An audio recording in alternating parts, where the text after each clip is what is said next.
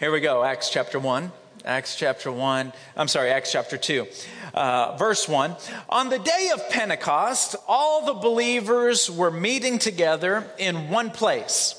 Suddenly, there was a sound from heaven like the roaring of a mighty windstorm, and it filled the house where they were sitting.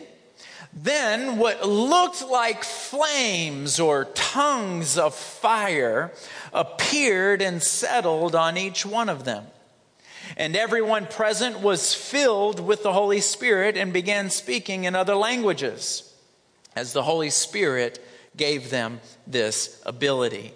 I've only read the first four verses, but I'm going to do my best to cover uh, the entire chapter, which has 47 verses. So I hope you TiVoed uh, the Cowboys game. I'm just kidding.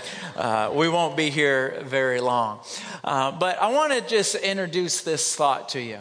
It's a new year, but this year is going to be exactly like last year unless we have new actions.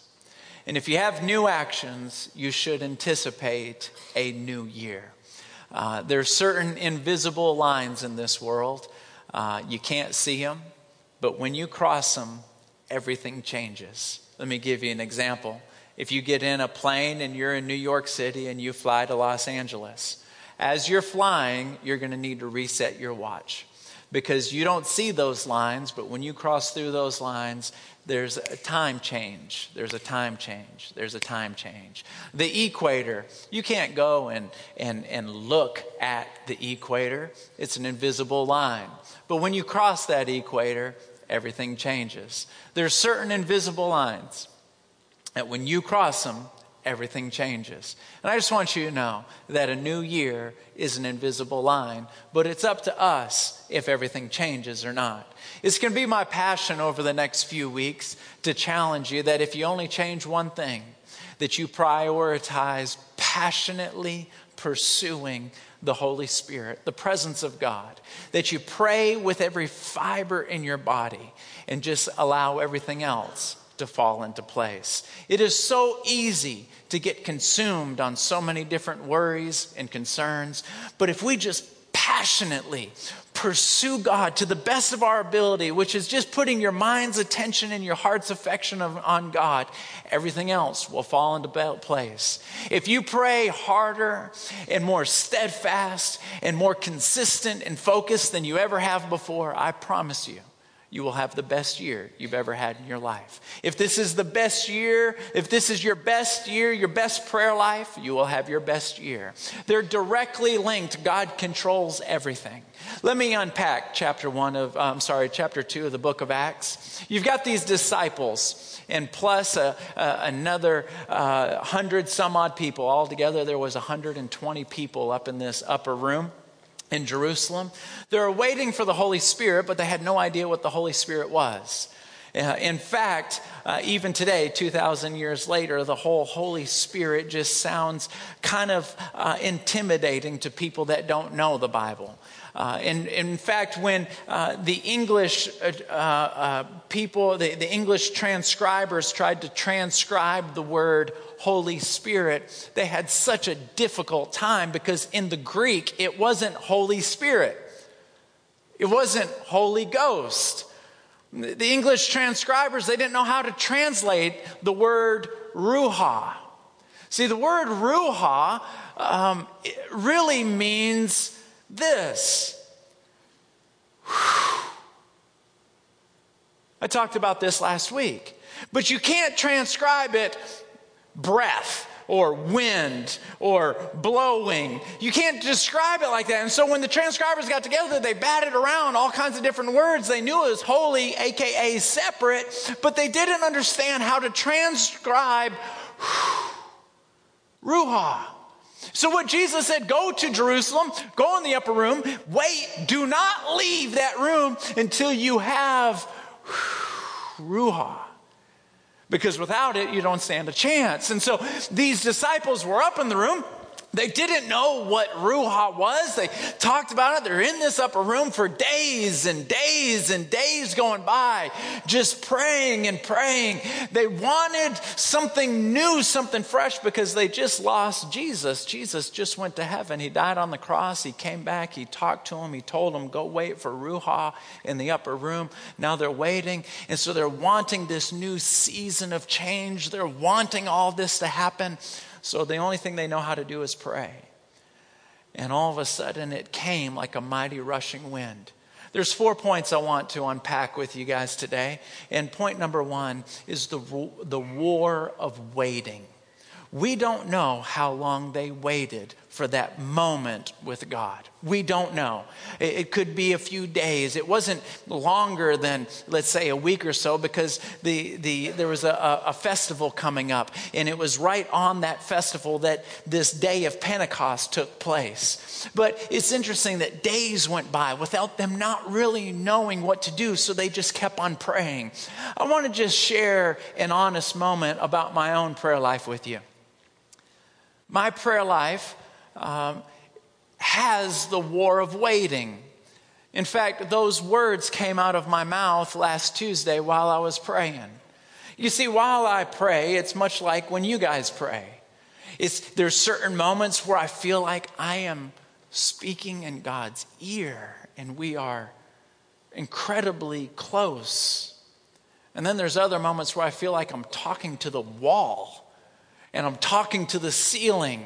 And then there's certain moments where my faith is really high, where I know beyond a shadow of a doubt, God is hearing me and He's going to answer my prayers. And then in the same prayer session, the exact opposite is happening, where I wonder if He's hearing me at all. And I start questioning and doubting whether or not what I'm praying for is ever going to happen. And all of these the emotions are going on. And so we war mentally, we war physically. It's amazing how all of a sudden you decide you're going to pray and you just get hungry. All of a sudden you want to go to the refrigerator and eat something, or you start thinking about things you need to do. And then you just stop doing them. And so we war mentally, physically, emotionally, spiritually. There's this war that's going on eternally while we're trying to pray. Have you ever been in your car and said, I'm going to turn off the radio, I'm going to put the phone underneath my seat, and I'm going to pray all the way to work? And you go, Dear God, um, well, you know my thoughts. All right, here we go. Oh, blah, dee, oh, blah, da, life goes on. Oh, no, it, you go right back to singing because you, you just don't, it's hard sometimes. And, and while I was praying last Sunday, I, I mean, I'm sorry, last Tuesday, those words actually came out of my mouth where I said, God, you're going to have to help me right now. Because if you don't put thoughts in my mind, my whole prayer life is going to be about two minutes long because I can't think of anything else to pray about. And then all of a sudden, I started thinking about things to pray about. And then at minute 22, the same thing happened. I just prayed for 10 minutes and I was just on fire. I felt like I had muscles on my teeth. And then around minute 24 or 25, it was like chirp, chirp, chirp, chirp, chirp, chirp. And I said, All right, God, I, I don't want to be done. I don't want to be done, but I, I, I'm, I don't have anything else to talk about. And, and you're going to have to help me, Holy Spirit. I don't know where you're at. I know you're in this room. I know you're on the inside, but you're going to have to help me. And there's this war that takes place. And, and last Tuesday, I, I, I, uh, I debated on whether or not I wanted to say this or not because I don't want to. I don't want it to come across in, in the wrong way, but, um, uh, but uh, more of a testimony to God on, on, this point that when you ask for help, um, for, for the sake of testifying about His goodness, I'm going to go ahead and say it. Last Tuesday, Allie came to the office. My kids were at, at school, and so I decided I was just going to stay at home and pray. And I, I started praying around 9, 9.30, and around 9.31, I felt like I was done. And then, and then I kept on praying. I kept on telling God, I don't want to be done. I don't want to be done. I don't have anywhere else to go today. I don't want to be done. I don't want to be done. I want you to help me pray. I want you to help me pray. Help me pray. And I prayed longer than I've ever prayed in my entire life in one moment. I prayed for four and a half hours just asking God, I need you to help me pray. I need you to help me pray. And I just want to tell you that there's a war of waiting. If you ever, ever, ever reach a point in your life where you say, Dear God, I really want you to be real. I want you to be real in my mind. I want you to be real in my heart. I want you to be real in my spirit. I don't want to just show up to church because it's a good thing to do. I don't want to just show up to church because it's a New Year's resolution. I, I don't want to just show up to church. I, I want you to be real. I want to close my eyes and believe that you're so real that I feel like if I open my eyes, you're actually going to be there. I want my ears to be open to where I can stop guessing if that's you. I want to really know that that's you. Has anyone ever thought that? Has anyone ever thought that? I don't know if that's God or if that's me. God, I'm done with those seasons. I want to know your voice. And when you speak to me, I know it's you. It's not me talking to me, it's not the devil talking to me. I know your voice. That's what I want, but you're going to have to help me. I just want to say if you ever, ever, ever reach that moment in your life where you draw the line in the sand and you say, This is the year. This is the year where I am going to go ahead and war while waiting. See, waiting is not easy. You got a war. It's, it is a war. It is W A R. It is a war. And it is one of those wars you will fight for the rest of your life, but you can win it. You can win it, but you have to ask for the Holy Spirit. And I believe that those disciples, those 120 people in the upper room, I believe they had to do that. I believe they were saying, You told me to come to Jerusalem and wait for the Holy Spirit. I don't even know what the Holy Spirit is. I don't even know what I'm supposed to pray about. I don't know. Is he going to come ring the doorbell? Is it a spirit? Is it going to come in my mind? I don't know what's going on, but you're going to have to help me pray. I feel like walking out of this room. I feel like an idiot right now. 121, 120 people in this room. You're going to have to help me. And, and there is a war of waiting. And I just want to say that if you fight the war, the Holy Spirit will help you pray. It will bring things to your remembrance and teach you all things. And the Bible says this that He is a rewarder of those who diligently seek Him, which means I'm going to seek you.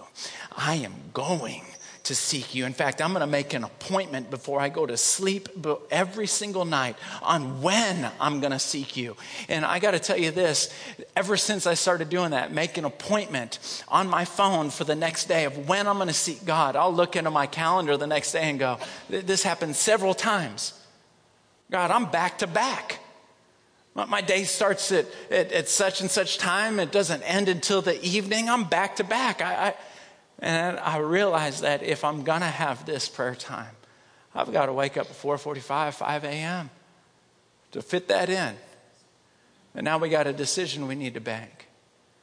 Are you going to fight the war? Are you going to get out of bed? When are you going to do it? You can set the alarm for 2 o'clock in the afternoon. I'm sorry, this appointment is over. I've enjoyed meeting with you, ma'am. I've enjoyed meeting with you, sir. I've really enjoyed. I've got another appointment. And you walk them out of there, at your office, and then you shut the office door. You shut the lights down because your appointment's with God. You said it the night before. You're going to be on time for your appointment. It's a war of waiting. See, now if we do this, we should fully anticipate what we read in the book of Acts, where the wind and the fire show up. Now, the wind and the fire is something very interesting because wind itself, it, it, it's symbolic. It was physical, like there was a physical feeling in that room that day, but I don't know that we should necessarily expect for the same thing to happen. See, God is so creative that He gets bored after He does something. You know, he's only had one burning bush that he spoke through and spoke to Moses. He only did that one time. Uh, there was only one time where he parted the Red Sea. Don't expect that to happen again. I'm not saying he won't, but I don't see God doing things twice. He makes one snowflake and he's bored with that design and he makes another one. He doesn't make two of the same snowflakes. Every single tree, every single leaf, every single fingerprint, every single eye, everything's different. Why? He loves to be creative. He loves to be new. I wouldn't necessarily necessarily expect a mighty rushing wind when you pray. I'm not saying it's not going to happen. I'm just saying, historically speaking, God likes to do things new. So the wind is, is more symbolic. And when the wind showed up that day and began to blow, something I believe it's very important for us all to recognize is that the wind is more of a, a symbolic breath of spiritual life. It's like all of a sudden, it's like this. Have you ever tried to see how long you can hold your breath underwater in a pool? Eh, you just I don't know why we blow air into our mouth. I think we think that, that if we blow our cheeks out, it's going to help us hold our breath better. But, but you just go, and then all of a sudden, when you come out, uh, what do we all do? And my, that moment right there rocks, doesn't it? Sometimes I try to sleep under my covers just because it's fun, but then I run out of air. I want to sleep under my covers so bad because the first two minutes is so awesome. But then I'm like, I, I, really did think about going to get my son snorkel and, and put it in. Because I want to be under the covers and I try to stay under there as long as I can. And then oh, all of a sudden I'll pull the covers down and, and that, just that one moment, oh gosh, that feels good. It, it's just like just, doesn't that feel good? Everybody do that on three. One, two, three. Doesn't it feel good? I know you feel like an idiot, but doesn't it feel good?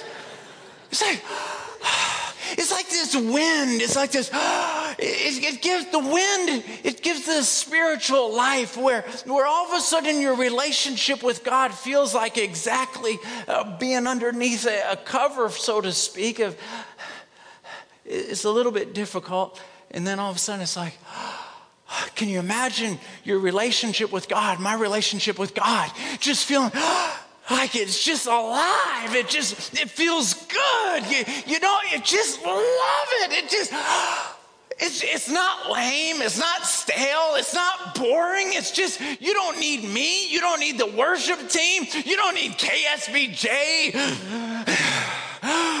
You don't need it. it it's, it's alive in you. And, and that's the first thing that the, the wind symbolically represented. And, the, and then the fire, the fire showed up. It was above everybody's head. And, and I, would, I would say once again, I wouldn't necessarily anticipate God doing that again. I, I, I wouldn't suggest you looking around the congregation during worship, waiting for tongues of fire to show up on top of people's heads. I wouldn't anticipate that because, again, God's so creative, He likes to do things new, but it was symbolic. It was symbolic. It was more of this. He gave them this, this unquenchable, this, this, this unconquerable zeal. This zeal, it was like fire in their veins. It, it was like they couldn't even stop. It was like this, they couldn't contain it. They had to talk about it. They, they, they, it's like, it's like you would be if you won the lottery. Ah! Do you know what I'm saying? It's like you can't, you can't, it's like, um, oh, I just won. No. yeah! Woo! Bye bye, going to Hawaii. It's ah! It's like this fire. It's like this, this unconquerable zeal. And, and that's something that you don't need to feel guilty for not having. That's something only the Holy Spirit gives to those who fought the war of waiting. And, and that is so important because this is, this is what life can often be like. We find things that we're passionate about. And so, like this, this flame, when I was in high school, I was passionate about basketball. I, I wanted to go to Duke University. They, they saw my grades, and then that flame went right out. Just like that. Um, there's, there's things that we get passionate about. You know, it's always funny to me whenever I meet with somebody in my office and they're engaged to be married because they are burning. And it just feels like, I don't know, about a week afterwards, they, they just came down the aisle last week. And it's like, what, what what's happening here? Um, it, you know, I don't care what the passion is in life. You know, if you're a guy in this room, there's a certain vigor, there, there's a certain uh, adrenaline rush that you feel if you work at a place of employment that you kind of enjoy and things are going really well. It's like this adrenaline rush, it's hard to explain. But in that place between sleep and awake, doesn't matter how much you love hitting a home run at work, you do ask yourself, how many more years do I got to do this?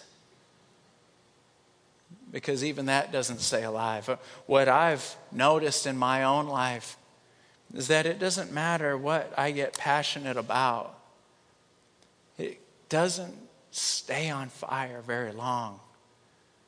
And all of us hit this moment at different stages in life. Some of us hit 20, 30, 40, 50, 60. But you reach this point where it gets incredibly depressing because you start realizing doesn't matter what it is. Doesn't matter. And then you start realizing, for me, I use the word trapped. I feel like I'm trapped in this world. Not to make this a counseling session about me at all, but I just feel trapped because nothing stays exciting for very long. And, and I just want to say the reason why every single flame goes out is because you are a spirit and for a temporary moment, you're having a physical experience. And when the wind and the fire come into your life, then, my friends, we begin to burn on the inside like we have never have before. And you feel more alive than you have ever before. And the reason why I'm talking to you right now, and 90% of this room is saying, I don't really know you very well, Frankie, but you're speaking my language right now. That's what I want. I've been showing up to church for days, weeks, months, some of us years. Some of us have gone to church over 2,000 times in our life with this hope and expectation that just maybe there's going to be this moment where this fire for God and this passion and this, mo- this experience and this relationship is incredibly personal and powerful and awesome and addictive. And, and every word that I try to use to explain it fails because it's just so amazing because it has fire and it has wind. And those two things alone are incredible. But even in the physical world, if you take both of them and put them together, oh my goodness. We've all seen those clips on TV of a forest fire where that flame is moving across the forest faster than a man can run, where there's not a hill, there's not a mountain, there aren't trees that can handle wind and fire together. And when God puts that in us, if we had every word at our command, we still couldn't describe how alive we feel. But that only happens to the people that will fight the war of waiting, of seeking, of wrestling, of talking, when you feel like you're praying to yourself. You're praying in your head in the middle of a meeting. You're praying in your heart in your car. And then when you're finally alone, you pray out loud. And you feel like you're talking in circles, but you just keep on praying anyway. In 1 Thessalonians 5:17, it says, "Don't stop praying." In another place in the Bible, it says this, that those who seek me and seek me with all of their heart, they will find me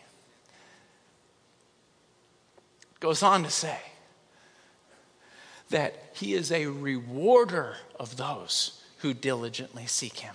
I, uh, adopt these words if you want to. I say them all the time. I say, God, you said, I didn't say it. You said it. Nobody made you say it. You, nobody made you say it. You volunteered it. You said, I am a rewarder of those who diligently seek me. I'm trying to, I'm, I'm trying to be as diligent as I know how to be. I'm seeking you to the best of my ability. I don't know how to seek you any better than what I am. I'm being as diligently as I can. I'm trying to be as diligent as I can. I'm, I'm praying with as much focus as I know how to pray. And I am going to do this every single day of my life until you do what you said you would do and you said you would reward me. I don't know how you're going to reward me. I don't know how. I'm not even going to give you any suggestions. I'm to expect that if you can make a new snowflake every time you blink, if you can cause wind to come and wind to go, and wind to go this way and wind to go that way, and none of us know when wind is coming or how it comes or where it comes from, and you direct it, I'm just to bet you know how to reward me. And I'm to keep on praying until you do. You know, there is a war of waiting. And I want to say this that when God does finally say, Wow, that daughter of mine, that son of mine is going to pray until I move. You know, there's a story in the Bible that Jesus told that there was this guy in his room, and there was a woman banging at the door in the middle of the night for him to open the door. It's in Luke chapter 11. And the Bible actually uses this word right here. It's called importunity. And, and it basically means this that because of her importunity, because of her persistence, the man came out and granted her wish, not because he loved her, but just because she wouldn't quit. Do any of you have children? This seems like a natural example. Do you have a child? Can I have a piece of candy? Can I have a piece of candy? No, no, no, no, no, no, no. Eat the candy. Are you with me? Can I stay up for five more minutes? Five more minutes? Five more minutes? Five? No, no, no, no, no, no. Stay up for an hour. Just be quiet for the love of that's good and holy. That's what the Bible is saying. Jesus is saying, because the woman would not stop. And if a man who is sinful knows how to give good gifts to their children, how much more does a God who is good and holy and has sent his son to die on the cross, how much more does he know how to give good gifts to those who refuse to stop seeking him? Come on, give the Lord a round of applause for that. My goodness. Now, when this happens, something awesome happens. You see, when you're willing to go through that war of waiting, which I want to say is incredibly difficult, all of us knows, know, know what that feels like. Then all of a sudden there's this, this moment where there's the wind and the fire. But then, point number three is that there's the works of God begin to happen. You see, I don't know what it is in your life that you're hoping for and, and you're wishing for and you're, you're, you've got your fingers crossed on. But these disciples, they wanted nothing more than to tell people about Jesus. But they found it so hard to build a crowd. Even if they paid people to listen to them, they wouldn't probably listen because the Roman government would punish Christians. So they were afraid to listen. They couldn't gather a crowd to save their life. They wanted it more than they wanted anything in the world. And then all of a sudden, God got involved. The wind and the fire showed up. And do you know what happened is the wind was so loud. It was so powerful that over 3,000 people came running to the disciples to say, What is happening with you guys? And Peter said, I think this is my moment. And he started preaching. It was the largest crowd he's ever preached to in his entire life. In his whole life, he's been, for three years, he's been trying to get people to listen to him. Listen to me. Listen to him. It, it's so hard for him to get a crowd. And all of a sudden, he gets the biggest crowd of his entire life. And on top of that, he was more impactful than he could have ever been because there were people from different nationalities there. They were all there for the festival that I told you about earlier. And so some people spoke in this language and some people spoke in that language, and 120 people could speak to them in their own words. Wow! So you got 3,000 people, the biggest crowd that they've ever seen in their entire life, and they're blown away. They're completely captivated. They are so in because they are speaking their language. Let me transition this thought to a personal level. I don't know what it is you're hoping for. I don't know if your finances are so stressful that you can't think about anything else. I don't know if the, the tenor, the feel of your family is so stiff and static. If you have an addiction that just has a, a hold of you, you don't like it, you wish you didn't have it, but it's like a fish hook in your mouth. So we do the best we can, right? We do the best we can. We, we, we do this and we do that and we do this and we try this and we try that and we try this and we, we try counseling and, and we try communicating better and we try New Year's resolutions and, and we try this and we try that. And, and I just want to say that if you are courageous enough to go through the war of waiting, I just want you to know that when God gets involved, He will bring what you are craving to you. No more do you go out beating the streets and trying your best and getting frustrated. You know what the Bible says about hoping? Hoping, the Bible says this that hope deferred makes the heart sick. Have you ever been hoping and wanting something for so long and it doesn't happen that now you're sick to your stomach about it, that you don't even hope for it because you're so sick of being disappointed? That's what that means is that we try and we try and we try and we try and we make these and if i'm just more disciplined if i can just be more disciplined if i could just shut my big mouth a little bit more often i've prayed this a hundred times. I, I, just everything would be so much better. But when the work of god begins to come in when the wind and the fire however that shows up in our life it comes to you. You know let me illustrate it with this thought. There was a guy named david is just a little boy at the time. He got anointed to be king of Israel. And as he grew up, the present king, a guy named Saul, realized that people were starting to love David, this, this young boy. And so, after a season and another season of David being celebrated, he got so jealous that he took a spear and tried to kill David. And then he got his army and started chasing David. And so this young man, David, just in his mere 20s, is, is hiding. For years, he's hiding. And, and the friends around David said, David, you're a better warrior than Saul is. Why don't you just kill Saul and take the crown that's yours? God wants you to have the crown. God wants you to kill Saul. Don't you love it when God, when people try to get their own way, so they put God in the sentence? Do you hear what that sounds like? God wants you to kill him. Really? Uh, our, our, generations pastor, Pastor Lance, has a little girl named uh, Grace. And uh, it, I was in the car with him one time, and she was screaming to high heaven. Ah! She was, she was four years old at the time. Ah! That little bag in the back of her throat. Ah! Oh, it was just going nuts. I looked back there. I didn't even see her face. I just saw this big mouth. It was like, wham.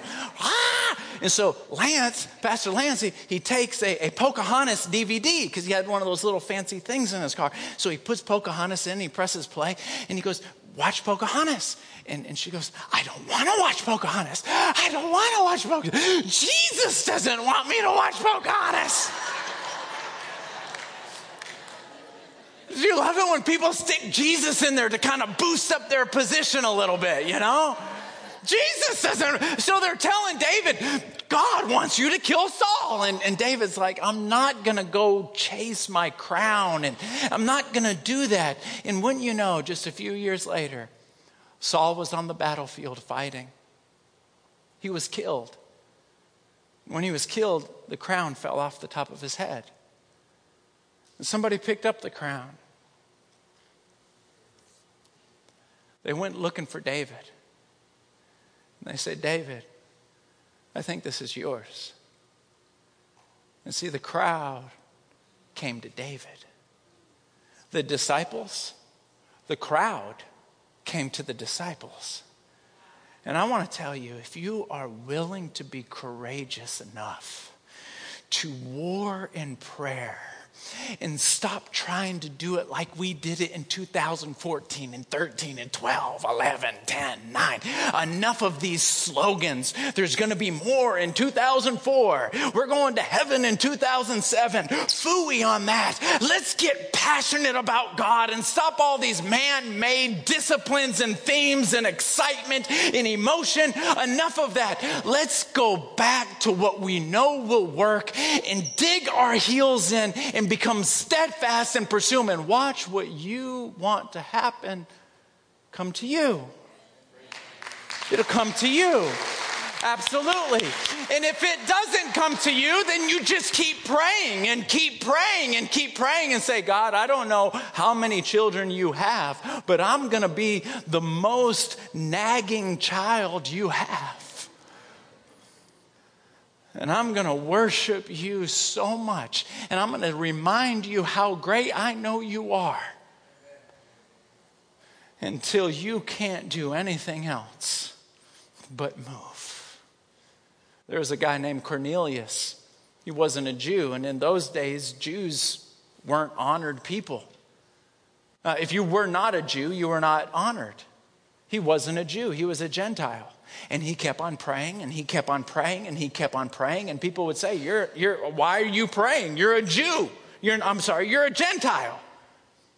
Kept on praying, kept on praying, kept on praying, kept on praying. And the scripture says this that God said, What is this memorial in front of me? And it was all of Cornelius's prayers stacked up on top of each other and God moved in his life. I don't know about you, but I am so fed up with how things have been going. I am going to build a memorial of prayers before God until he looks down and says, Michael, Gabriel, what is this? Wow. Those are Frankie's prayers. They've been stacking on top of each other, sir what does he want? And I love it when God asks questions that he already has answers to. Well, my goodness. Gabriel, stop petting your feathers and get down there. you know, if you're new here, I'm sorry for the way I preach. You know, there's, there's some people that find it very, very difficult to wait because God has disappointed them. I want to tell you, I'm a preacher's kid. I was going to church before I was born. And I preached my first message when I was 17. I, I think, not to give away my age here, but I'm on my 20th year of preaching. That's a lot of preaching. And, and I just want to tell you, I've been disappointed with God's decisions many times. Not once or twice, many times. I've told this story many times before. It's worth saying again. I prayed for this little baby when we were at the Woodlands High School before we had this building. The baby had a broken collarbone. I laid my hands on her collarbone and said, In Jesus' name, be healed. And, and I felt it right underneath my fingers. I felt the bone just go right underneath my fingers. And I, I was standing in front of the church when it happened, and my eyes went just like this. Has God ever answered your prayer? and you're like, I know God's going to answer my prayer, and then he answers your prayer. It's like, oh my gosh, God answered my prayer. You know, and so I'm like, be cool, be cool, be cool. Act normal. You're the preacher, for goodness sakes. Be cool. So I've, uh, but in that same week, I was checking myself into a hotel right here in the woodlands, asking God to heal this lady named Lana of cancer, begging God. The baby gets healed, Lana dies. To this day, I'm pretty confused about that because the baby was going to be fine. We already had a surgery on the calendar. The baby was going to be fine. Lana was a single mother of a, an 11 year old, and the 11 year old had never met her father before. That was a big deal. How God says yes to one prayer and no to another prayer. It's very difficult as children to back up and say, Blessed be the name of the Lord. Sometimes He gives, sometimes He takes away. Blessed be the name of the Lord. Sometimes he says yes, sometimes he says no. Blessed be the name of the Lord. It's very, very hard. And that's why we all know somebody, and maybe you are that somebody, that when I talk about the war of waiting, it's incredibly difficult because you don't want to say it out loud because you don't even want to revisit the moment. But that moment of saying of yourself,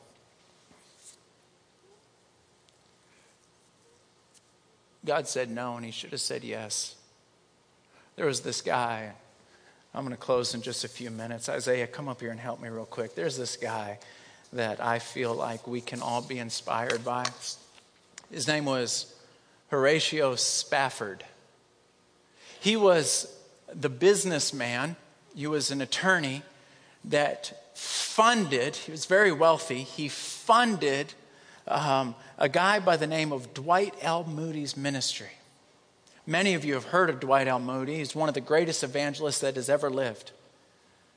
He was, he was an attorney and he funded, gave him thousands and thousands of dollars. So here, this businessman who's completely devoted to God, he's given money to the work of God, and then all of a sudden, the dominoes just fall. See, he had five children, and, but he only had one son. And, and he lost his son to scarlet fever. Two years later, in the year 1873, the Chicago fires happened. Many of you guys have read about it. Well, he lost everything. He lost everything. He lost so much money. So you have this man of God who's a businessman who loves the Lord. He's been worshiping God. He's been giving his money to Dwight L. Moody. Dwight L. Moody is able to have this phenomenal ministry because of his gifts, and he loses his son, and then he loses all of his money. And Dwight L. Moody calls him up. Dwight L. Moody was in England at the time, and he says, Hey, Horatio, why, don't you get on a boat and just get away, man? Just get away. You need some time away. Get on a boat and just come visit me. Put your whole family, just come visit me. And Horatio Spafford said, All right, uh, you're right. I'm, I'm coming. I'm coming. So he buys five tickets um, one for himself. It was four kids, so there were six tickets. And right before they were getting on the ship, the city of Chicago calls them up and says, Hey, um, there is this zoning commission meeting. The fires have taken down all the buildings. We don't even know whose property is which right now. and we're having a meeting. We're going to figure out which property was yours so at least you can retain your property. So he calls up Dwight L. Moody and says, Look, I can't come. I got to go to this zoning commission meeting. I'll come in a few weeks. I'm going to go ahead and send my wife and my children ahead of me. I'll come in a few weeks. I've got to go to this zoning committee meeting. His wife and his children get on a boat. They're crossing the Atlantic. They don't have the technology that we have today. This was in 1873. Two ships crash into each other. He gets a telegram from his wife, and it says, All is lost. I'm alive. His four girls were at the bottom of the Atlantic. Lost his son, lost his business, lost his four children. If you're a parent in this room, there is nothing we wouldn't give up for the sake of one child, but to lose five. How many of you have prayed the prayer I've prayed? God, I will I will go through any trial you want, but just don't touch my children. Don't touch my kids, please. Don't let Satan come close to my kids. That's how I know God loves us because he only had one. And he let him hang on a cross. Lost five. So the zoning committee meeting was over he gets in a ship and he's sailing across and he tells the captain of the ship, he goes, Hey, look, from what I understand, the, the longitude, latitude, I think my children, he pulls out a map and he goes, I think, I think my children died about this point in the Atlantic. And he goes, When we get to this point, would you mind just stopping and dropping anchor? I'd like to have a moment. He stands at the bow of the ship they drop anchor, and here's this man of God. He has been praying his whole life, he's been worshiping his whole life. He's been giving sacrificially his whole life, and now he has lost it all.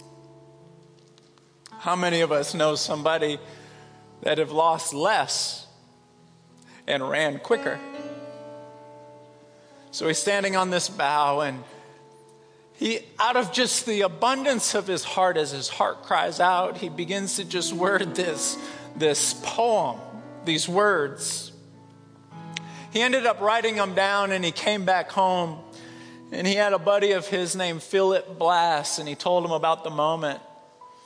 And Philip Bliss was a good friend of his, and he had some musical ability, and he took the poem and put them into words. And and some of you might even recognize the words that he cried out to God.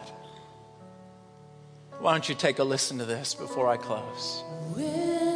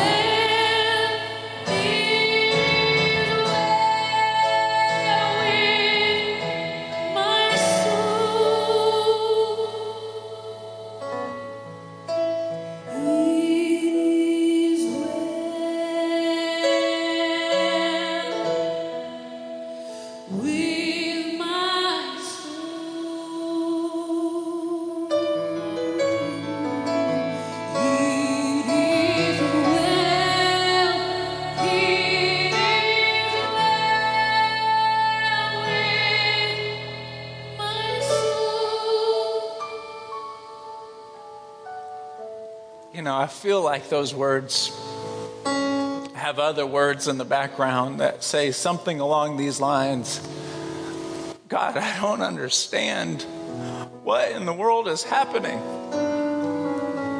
And even though my mind is going crazy, I just want you to know my soul,